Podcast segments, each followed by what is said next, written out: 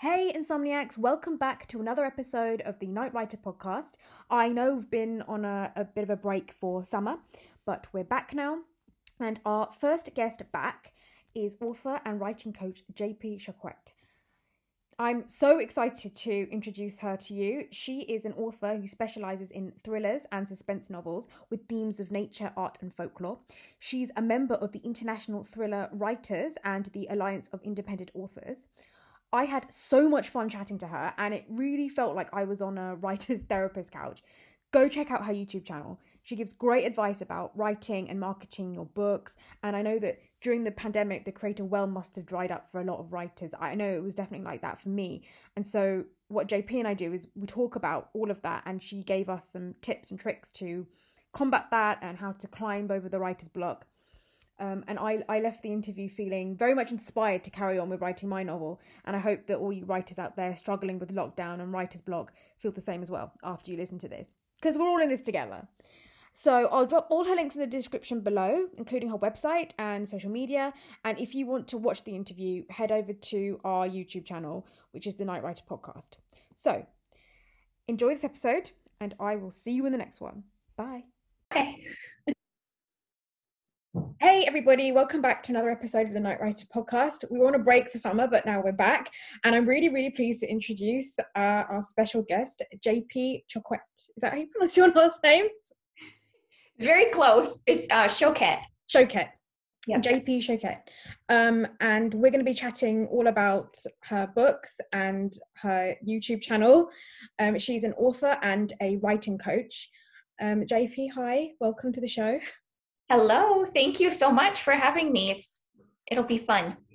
I'm really, really excited to actually um, unpick your brain about writing just because I looked at your YouTube videos and there was one video in particular that really, really struck a chord with me. It was the one about writing uh, people pleasing, mm. writers who people please.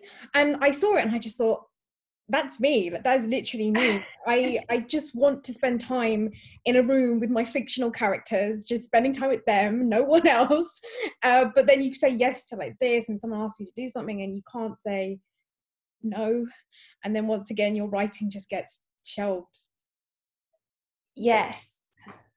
Yeah that's a very it's a very common um, problem. In that video in particular i got quite a lot of feedback both email and um, on Instagram, people just reaching out and saying like, oh, I either like I've never thought of that as people pleasing, like I never saw how that tied into my writing, or other people saying, yeah, I know that's a problem, but um, I can't seem to stop myself from from doing it.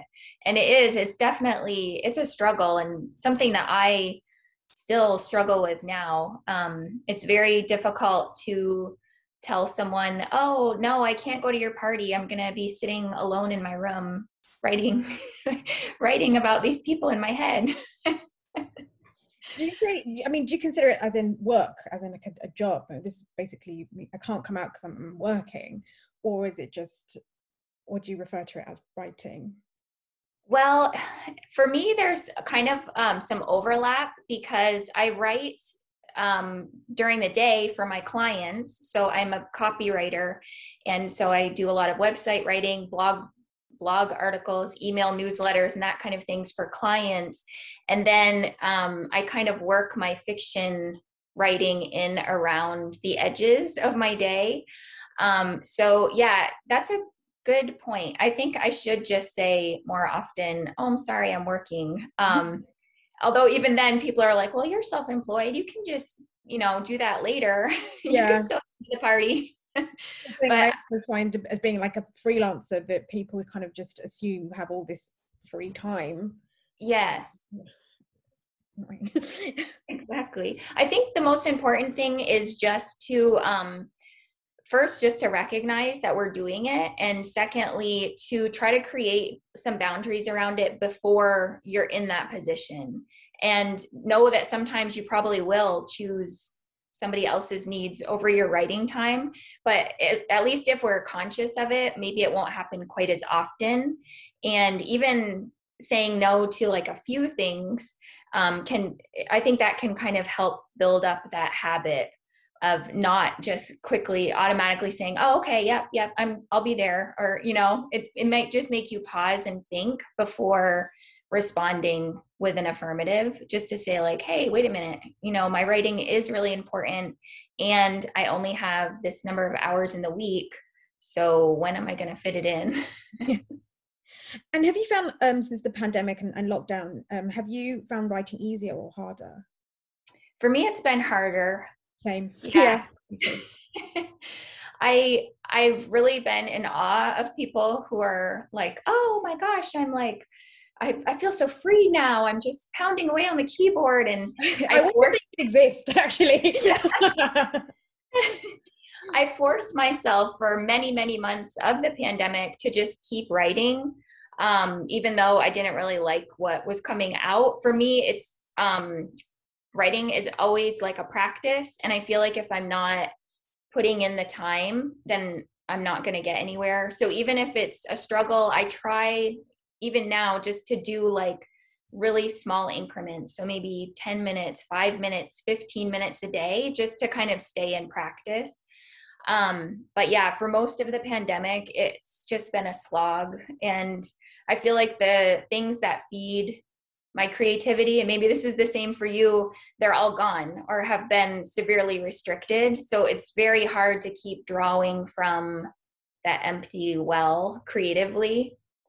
Yeah because it's like how are you supposed to write about stuff when we're when actually what's going on in the world is so much bigger than anything i can comprehend at the moment? Right like right. moving through this like what in the beginning what seemed to be like this apocalypse like what can i possibly write that's going to be this um, but do you have a specific uh, room in the house where you write, or can you write in different places in the house, or do you have to be in one area? No, I tend to write all over the place. Um, I write, sometimes I take my laptop. Usually in the early morning is when I work on my fiction. And what I normally do is take my laptop and sit in the living room. My husband leaves for work pretty early, so I have like some time before my son wakes up when it's pretty quiet. And so I'll try to do my fiction writing then, but that doesn't always happen. So sometimes I will um, squeeze it in, just like I was talking about earlier, kind of in the edges of my day. And that might look like a coffee shop with headphones on, or um, even here in the house. Once in a great while, I'll do it when my family's home if I have my headphones in place. Um, but yeah, I love listening to rains, uh, like thunderstorms when I write fiction yeah, do. Yeah, I thought that was just me. No, I love that. I love that. It's so it's meditate it's relaxing and like meditative and it really helps me to I think now because I've done it so long and this might be the same for you, I just feel like when I listen to it I'm like, "Oh, okay, it's time to it's time to like go into that place now." It's, you, you listen to like those ambience things on YouTube, like those three hour loops that go. Yeah. Yes yes, yes. And my favorite now I found thunderstorms combined with crackling fireplaces. Yeah. In like a study or a li- old fashioned library or something. Yes. I, I really find that really helpful because I am um, well I, I'm writing a Regency book at the moment, so like a Regency novel, which is just hard slog.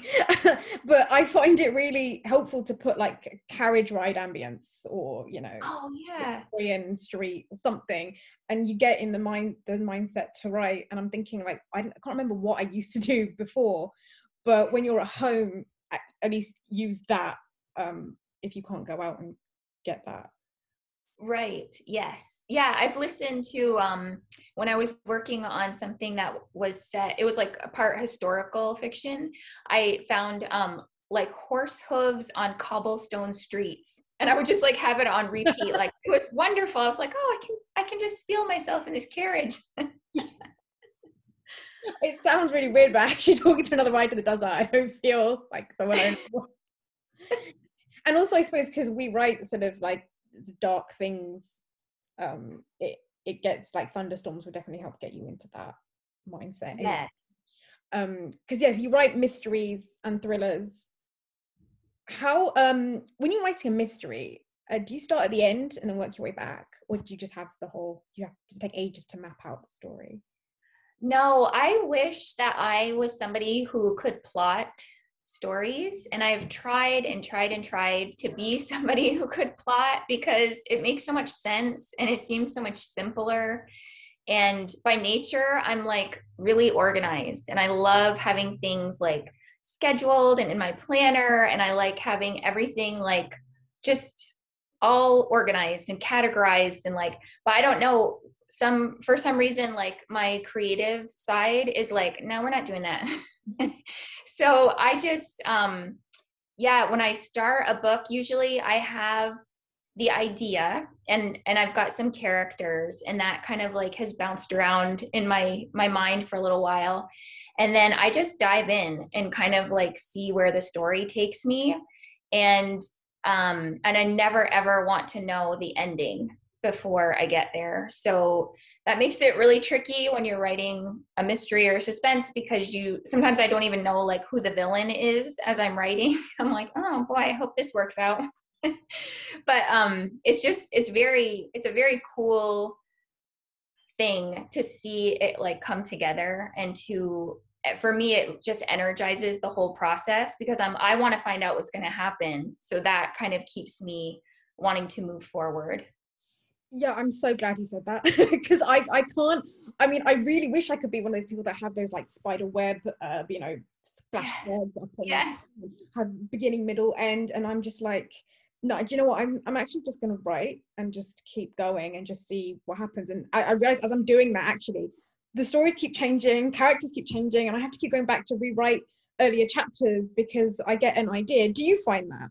And then it just yeah. takes more time Oh, the editing is so awful. And the editing is my least favorite part of the process to begin with. And then that's another reason I keep telling myself, like, oh, if you could just plot, you know, the editing wouldn't be so awful. But I go through so many drafts, rewriting and filling in gaps and holes, like you said, or having to change things around because they just don't make sense anymore um, by the time I've gotten to the end. So yeah, that's the downside. The upside is like it's this freewheeling, fun, um, you know, adventure when you're writing the first draft. But then the downside is all the editing that comes in afterwards. Yeah, I always kind of look at first drafts of anything being just like um, I think one of my tutors at uni said it's like word vomit. You just have to vomit everything on your head out onto the page, and then afterwards it's like all the stuff. But um, I have a, a nasty habit of editing as I go along. Do you find that as well? I do not let myself do that. And if you don't mind, I'll tell you why that is. um, when I first started writing fiction, I I've always loved writing and I've always loved writing fiction since I was a little little kid. But as I got older, I really wanted to write a novel and I just could not finish. I tried everything I could think of. I followed all the advice in like Writer's Digest and all the other publications. And I would like listen to all the interviews of authors that I loved. And then I tried doing what they said they did. But for me, what finally worked was um, two different things. So the first was to write in small increments, like I was talking about earlier. So usually for me, it's like 15 minutes is what I tell myself, like that's all you have to do. And then the second thing that really changed things for me was not letting myself go back and edit because um, it just it uses two different parts of our brains and usually the editor side is that like critic who's you know they're trying that's their job. They're trying to like find the holes find the issues find out what's not working. Um, but when your draft is like this tiny little seedling the editor side just feels like this giant steam shovel like squashing it yeah exactly. all flat. Yeah. So what i do is um, i just let myself go back and read like one to two paragraphs to get myself back into the story and then I'll keep going. Um, and sometimes I even leave myself notes in the manuscript, like next scene, coffee shop with blah, blah, blah, and um, they're going to have an argument or whatever. Just something that I think is going to work and I don't want to forget about. I'll just leave myself a note right in the manuscript. And then when I go back the next day, I have like a jumping off point. Um, yeah, thank you for that because I, I do it is a habit that I am improving on, but it's just it's just one of those things I feel like and like you said, you're conscious about what other people are going to do, and I I find that as well because for example, if I want the hero to be this like rake, rogue, you know, 19th century hero, but then I'm like, oh, but my grandmother might read this. you know what I mean? it's like, oh no, you can't think about that. You actually can't. You have to just think about what's best for the story um, and what's going to happen. But it's, it's hard to kind of separate yourself from it is yeah but i think that's part of the beauty too of having that really messy first draft because just keep telling yourself like it's okay that probably won't even end up in the final version you know and that way you're not doing quite so much self-censoring because you know you're going to have to do like a huge edit anyway so that's a way to like kind of reassure ourselves as we're writing like it's just the first draft it doesn't matter yeah i think i also saw a comment i think in one of your videos i think it was on on the uh, people pleaser one where someone said that she deleted her whole book she's writing yeah. this novel and deleted the whole and I, I had to reread the comment i'm like really? Why though? I know i know that was so sad. I felt my heart so like oh why? Yeah I know. I think sometimes even if you even if we get to that place where we want to delete it and where we think it's trash, like just save a copy somewhere and like tuck it away because you never know what it might turn into later or it, it could be like the seed of something really great or it, it could just need some tweaking and maybe you're not in like the mental space or the creative place to be able to do it right then but don't delete. Just put it aside. any any dead project can be resurrected as long as it's saved on your computer. You can always come back to it whenever you yeah. Um oh, yeah i don't know why, maybe it was cathartic i don't know maybe she really I, I don't know. I hope she found a way to recover it. Um so you mentioned about writing increments and you've uh, written a book called the 50 writing in 15 minutes writing a novel in 15 minutes yeah. Yeah which i'm really intrigued. I want to read that because i feel like that's that would be really easy to i mean it might might not be but you know just time and and finishing something for me is an issue because um i i did write i studied creative writing at undergrad and as, as a mm-hmm. master's so i was used to writing prose and and all that kind of stuff that was what i was trained in but then i started writing for theatre um oh. playwriting and it's like a completely different um like medium it's like all dialogue and i have no problem finishing it because i know mm. where it ends and and now since the pandemic obviously with theatres on the just put on pause um i started going back to novel writing and it's hard to get back on that horse because it's like he said she said the room was blue all this stuff which you don't have to worry about when you're writing just masses of dialogue um it's I find it hard to just finish it. I think yeah. the biggest thing for me. Yeah, that's that's the beauty of that um I call it the 15 minute writing method, which is completely unoriginal, but um it really like I said earlier, it just changed how I felt about writing and I feel um, I don't think I'm alone in the fact that I feel a lot of resistance to to writing fiction, and um, you know, sometimes once you get into it, it's like, oh my gosh, I love this. Everything's flowing and the ideas are sparking. And it's just like, you know, an hour can pass and you're like, what happened? you feel like you've entered this other like dimension or something. But um, getting to that place, even on the good days, can be the hardest part of the whole process. Um, just like any other habit that you're trying to build, right? Like if you wanted to start a walking habit or if you wanted to go to bed earlier or whatever whatever good habit we're trying to build in the beginning it feels uncomfortable and um and writing is hard i mean it can be really hard and it can be discouraging and frustrating and so of course we want to avoid it naturally. Um, so just telling yourself like oh i'm just going to do whatever like five minutes 10 minutes 15 minutes and then if you have time and you want to keep going then go for it.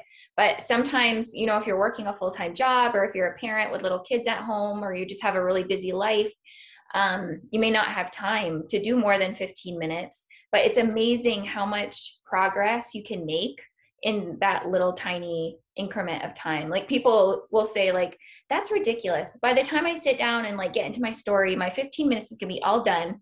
But I I always challenge them like just try it for like a couple weeks, a month and tell me how it went. And yeah, it's it's pretty amazing.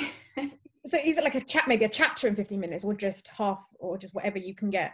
Whatever yeah, just whatever you can get. And sometimes if you need like a little bit more motivation, you can um, try to keep track of your word count from the day before or from like the whole week. And like you might try to challenge yourself to see if you can get a higher word count, or you can like set a timer and just see, I don't know, like how many different um, conversations you can get, or, you know, just make like little tweaks like little challenges to make it more interesting um, but usually like 15 minutes is not that much of a a hard thing. So usually just that, just setting the timer and going for it.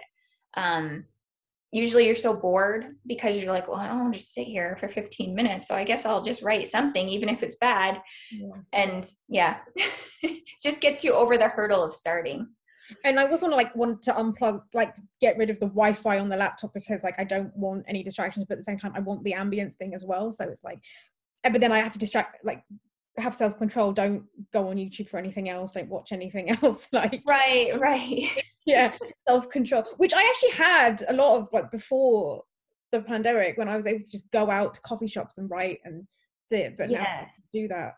So I wonder if there was like a coffee shop ambience I could just put in my earphones and then I could just pretend I'm in Starbucks or something. Oh, there is. There's Starbucks yeah, there's Starbucks ambiance, there's cafes with rain on the windows, there's um cafes like on a warm spring day. It's there's a ton of them. You'll have to search.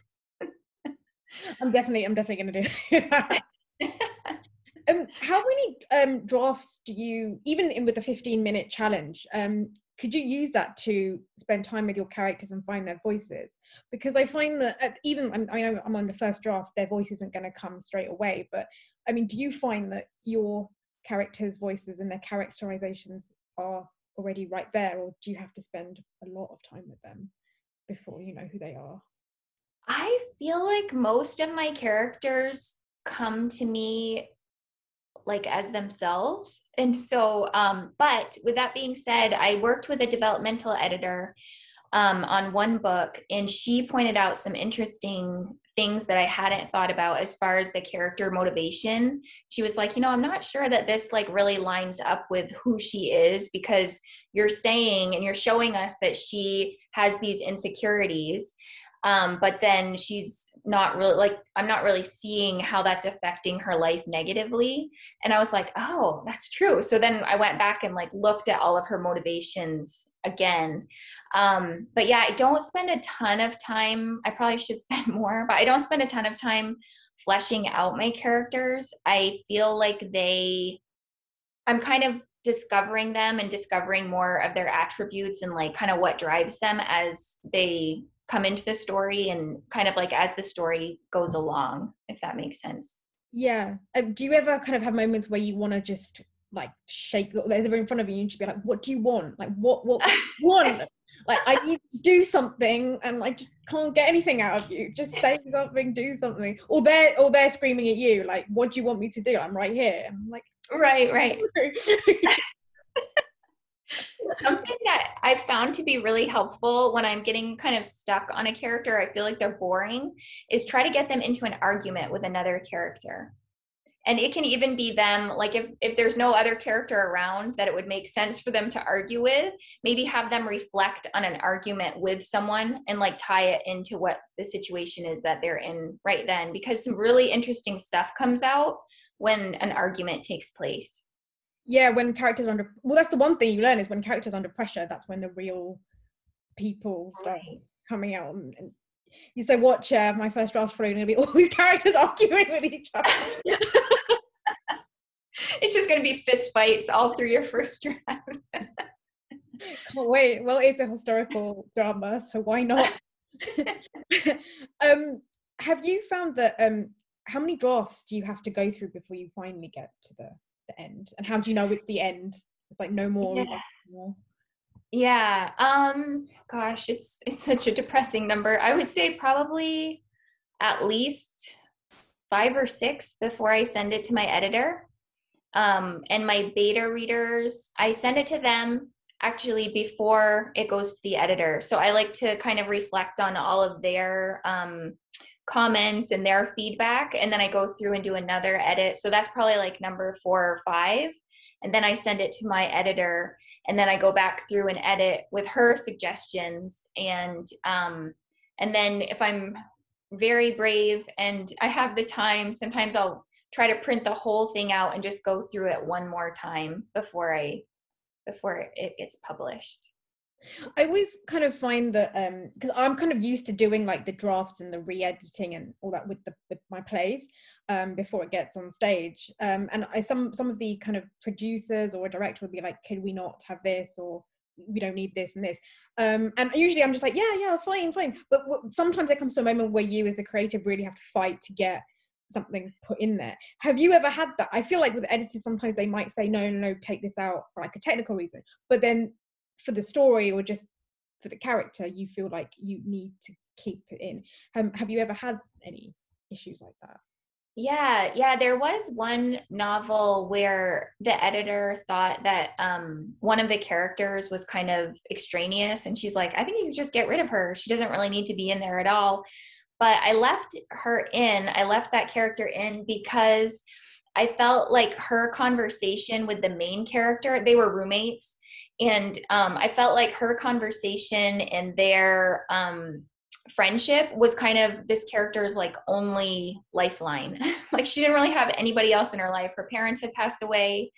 Um, she just come out of a really like special long-term relationship and she was kind of estranged from her her only sibling. And um, so i felt like that relationship with her roommate was needed because otherwise a it would have been kind of boring because every time she was at her house there was nobody to talk to except her cat. And b um, i felt like that character of the roommate helped to kind of offset this main character's life because the main character was very she was very isolated and kind of almost like a hermit. She was an artist and she lived like out in the boondocks and um, her life was very quiet. And so her roommate was an older lady who had lost her husband and she was like always on the go. She was active in all these different organizations and she did all this volunteering. And it, i thought it was kind of a nice dichotomy between the two to kind of show like everything that Isabel, the the artist, was missing out on by living this kind of self-motivated, um, very quiet, hermit-like life. So how did you get around that? What did you just say? Or do you did you say that? Or yeah, I basically just said no. I really think that she needs to stay in. But I did try to um I did change the character a little bit to make her I cut down on the amount that she was in the story. So because the editor, I think the editor had a good point that there were some scenes that like maybe didn't really need to be in there. They weren't really moving things forward. So I did try to just modify those and so we we kind of came to a compromise, I guess. That's good. I need to fight with them. um, do you find um dialogue kind of easy because I, I, find dialogue easier to write in my my novels now having like done so much of it in, in playwriting but um do you find description or dialogue easier or just same amount I prefer description and setting. I really like making moody, atmospheric, tense um, settings. And so I have to kind of rein myself in so that I don't get stuck in like creating the setting too much, you know, going on and on about like how the sky looked with the dark clouds rolling across it. um, but, and I feel like the uh, dialogue has gotten better since my first book. So yeah, I, I, I'm trying to like strengthen that area because it's not it doesn't come quite as easily to me as the setting does and try to tone the setting down a little bit so it doesn't like overwhelm the book yeah, I guess I think that's just uh, from the first book, the first book you wrote, and obviously it's been like you learn as you carry on writing and publishing its process. yes Um, how did it feel to hold like a published copy of a book in your hands? It was so amazing. I cried. I will not deny that. I opened the box and I was like, oh my gosh, this is like, it was so surreal. um, I also saw like you, uh, you did a video about self-publishing and the myths of self-publishing. Are you for or against self-publishing, or just different? Sorry. Yeah, I mean, I think it's different for every person. And I think each writer really has to take into account a lot of different things like how comfortable are you kind of being a project manager, because that's basically what you are when you're a self published author. Um, how much do you like to learn like new software, new platforms? um, how comfortable are you trying to find experts who can help you with the different pieces that you're not going to do yourself um, but in general i would say if anyone is kind of a self-starter somebody who's really um, creative and likes to experiment and learn new things and kind of be in charge. I think it self-publishing is an awesome awesome um, way to go just because not only do you have say over the finished book but you also get to market it in the way that you want. Um, and you also get to um, i'm losing my train of thought. Oh you also get normally much higher royalties yeah. once the book has been published. Um, so while you don't get the advance that you might if you work with a traditional publisher, um, once the once you publish, all the royalties that you get are are yours to keep. Obviously, you're not giving a cut of that to um, the agent and the publishing house. Although the platform that you publish on obviously does take its cut before you get your portion, but it's generally um, much more generous compensation for the author uh, if you are indie published versus traditionally. Yeah, because I, I, published a, a, small short story, like a really on Kindle Shorts. Um, mm-hmm. So it's obviously it can't be like physically, but it's on there. But yeah, that was quite thrilling just to be set up as an author. Yeah. Um, and yeah i think amazon takes i think maybe like 10 it depends how much how many pages it is but mine was like seven pages. So cause i was just testing yeah. testing the waters of self-publishing and, and setting yourself up as an author page just it was just an old story i'd written at uni but it was one of my good ones. Yeah. So i just thought i'm going to just test this out um did the book covers which i love doing. I love designing the book covers. Sometimes i spend more time doing that than writing the actual story. Uh. oh, I mean, do you find that? I mean do you have um sort of uh, allowed opinions on like on the on the book covers or is that taken out of your remit? Or do you, i mean do you choose what you can put on your covers Oh yeah, I actually hire a cover designer. Um, so I work with someone and I send her the I send her covers that I like elements of and let her know like, oh, I like how this looks, or I like the kind of like these moody woods in this one. Um, so I just send her some kind of images and completed covers, um, picking apart the pieces that I like. And then she puts it together and does like a mock up for me. And then we tweak it as needed. Um, with the one series that I have out, uh, well, now there's two, but um, the one that came out first is called Monsters in the, no, yes, Monsters in the Green Mountains.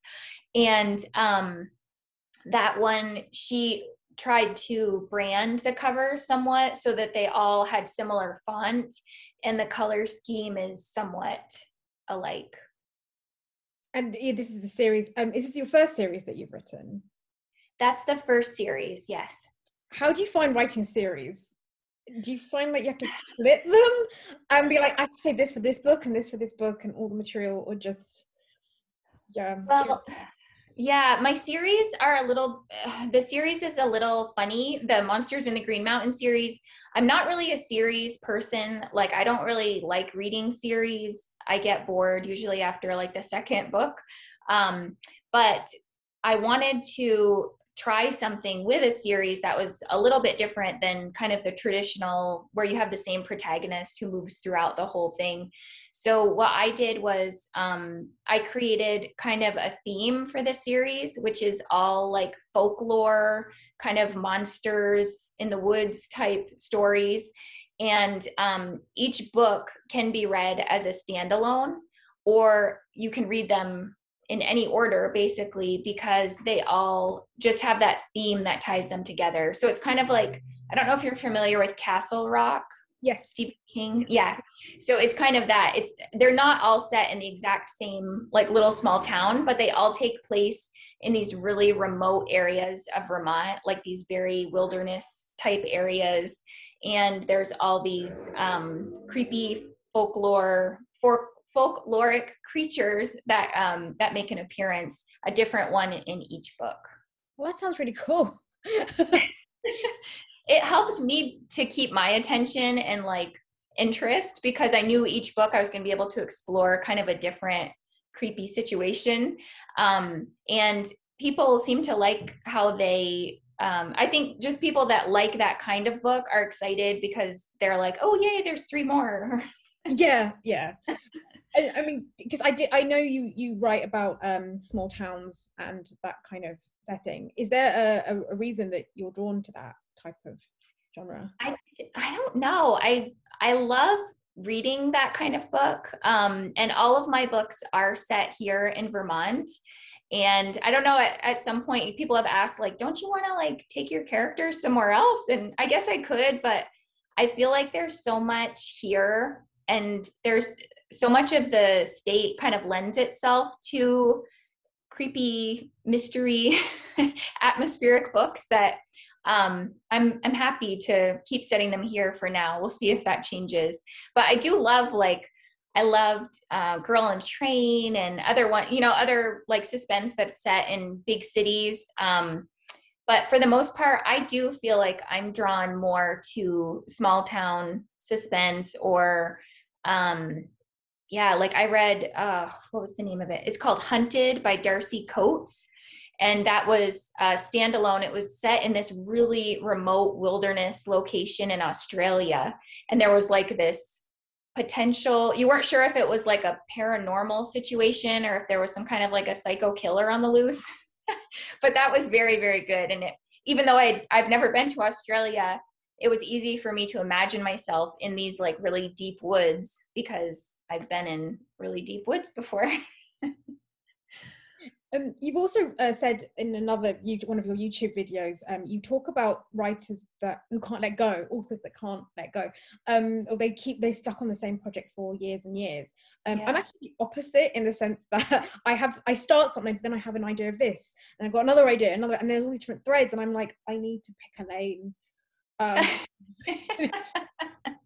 like for me i'm writing so my my historical uh, romance is about a family and there's the hero and the heroine but i already know stories of their kids. Right. I'm like i haven't even written the first book yet they're not even together. And i'm like how do you just stop yourself from doing that? Just focus on one thing. Yeah it can be hard. I i'm definitely more um in your camp as far as that goes but what i've found is that um, sometimes I think that we are just like really excited by this bright, shiny new idea over here yeah. and um, just reining ourselves in and sometimes just taking notes on like that idea so that you don't lose the thought or the inspiration behind it. That can help.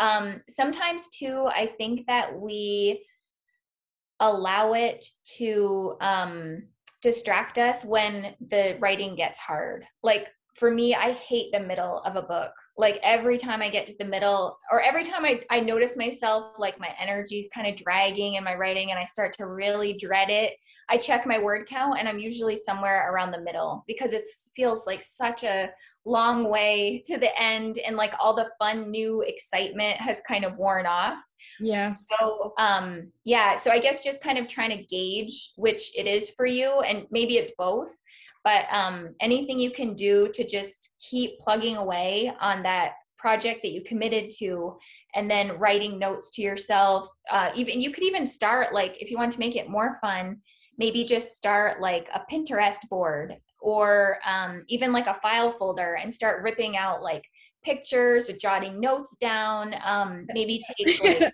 yeah, doing that of like the house that they live in. It's like this yeah.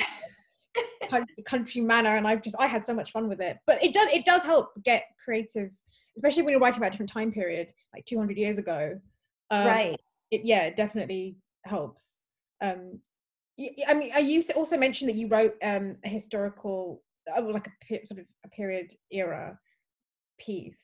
Um, was it hard to get the language exact, like right for that time, and then switch to contemporary afterwards?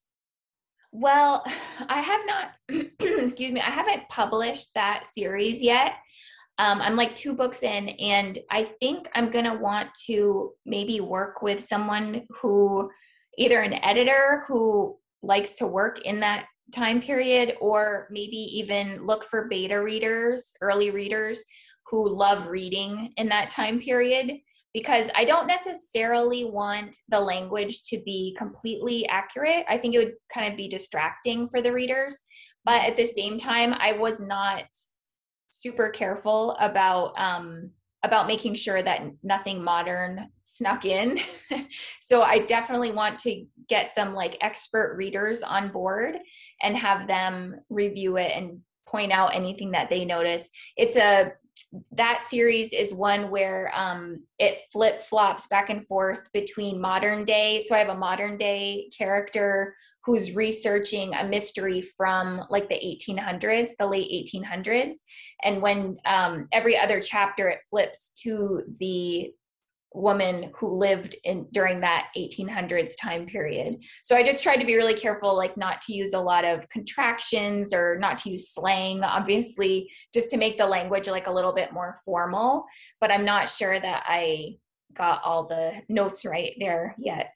that's good. I mean, because I feel that that is quite important, and that's something that I'm trying to get right as well. Because I've read um historic, well, contemporary historical fiction or people trying to write Regency romance novels, um, and it's got a lot of modern day terms, like they say technically or this and that, and I'm like, okay. wouldn't know what technically. I don't think they would have known. Um, and someone actually put, oh, well, it's genetic then. And I'm like, this is a Regency book. They didn't know anything about genes until like way, like hundreds and hundreds. What's it just pulls you from the story and yeah. yeah. So it's like what not to do. and also, like, I'm going just going back to when you said you were getting tired when during writing.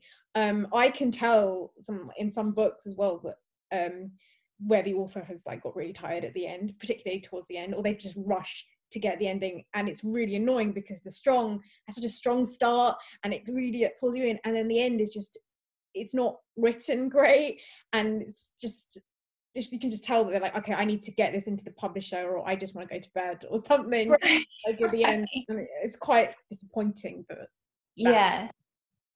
And I think that leaves like a really bad taste in the reader's mouth. And then are they really going to want to read anything else that you've written if yeah. you left them with like an unsatisfying ending? That kind of that's the last thing they're going to remember about that book is like, ugh. oh, it's annoying because it was started off so strong and and I just wasted all this time. It's like it feels like a time waste. Right, right. Um, yeah. And finally, uh, what do you hope that people can take from your writing and your work? Well, I my the tagline for my books for all my books is suspense that turns pages, not stomachs. and the reason that I chose that was was because um, I love suspense and I love creepy, dark stories. Um, but I don't love a ton of gore and or like torture or anything to do with like little kids or I don't know. I just I've I hate the feeling when you're reading an excellent book and you're totally immersed in it and something just like hits you like a Mack truck at, from nowhere and you're like, why? Why did you do that? You just like totally ruined the book for me. Um, and it's not like when you're watching a movie and you can kind of you're getting the signs like, oh no, something. Yeah, yeah, yeah, exactly. Um, so I don't want my readers, I want my readers to like feel free to be scared, but know that it's not going to be it's not going to end in like a horrifying depressing situation. So um, there's always hope kind of woven in throughout my books and i feel like even though there's some subjects and some um, situations that are very dark there's always kind of light at the end of the tunnel. That's really good which is really rare to see in like mysteries and that kind of stuff. Yeah. You kind of just expect especially like in these small towns you just expect it to be oh I'm going to have to cover my eyes. right. right. The human imagination is is quite a dangerous thing, and especially how you describe it, everyone's you know mind can wander, especially when it's so graphic as well. Yes, right. And I just really, I really admire authors like um, Daphne du Maurier and Shirley Jackson. I've read only one of Shirley Jackson, so maybe her others are darker, but um, and a lot of like um, contemporary authors like Ruth Ware and um, Lisa Unger.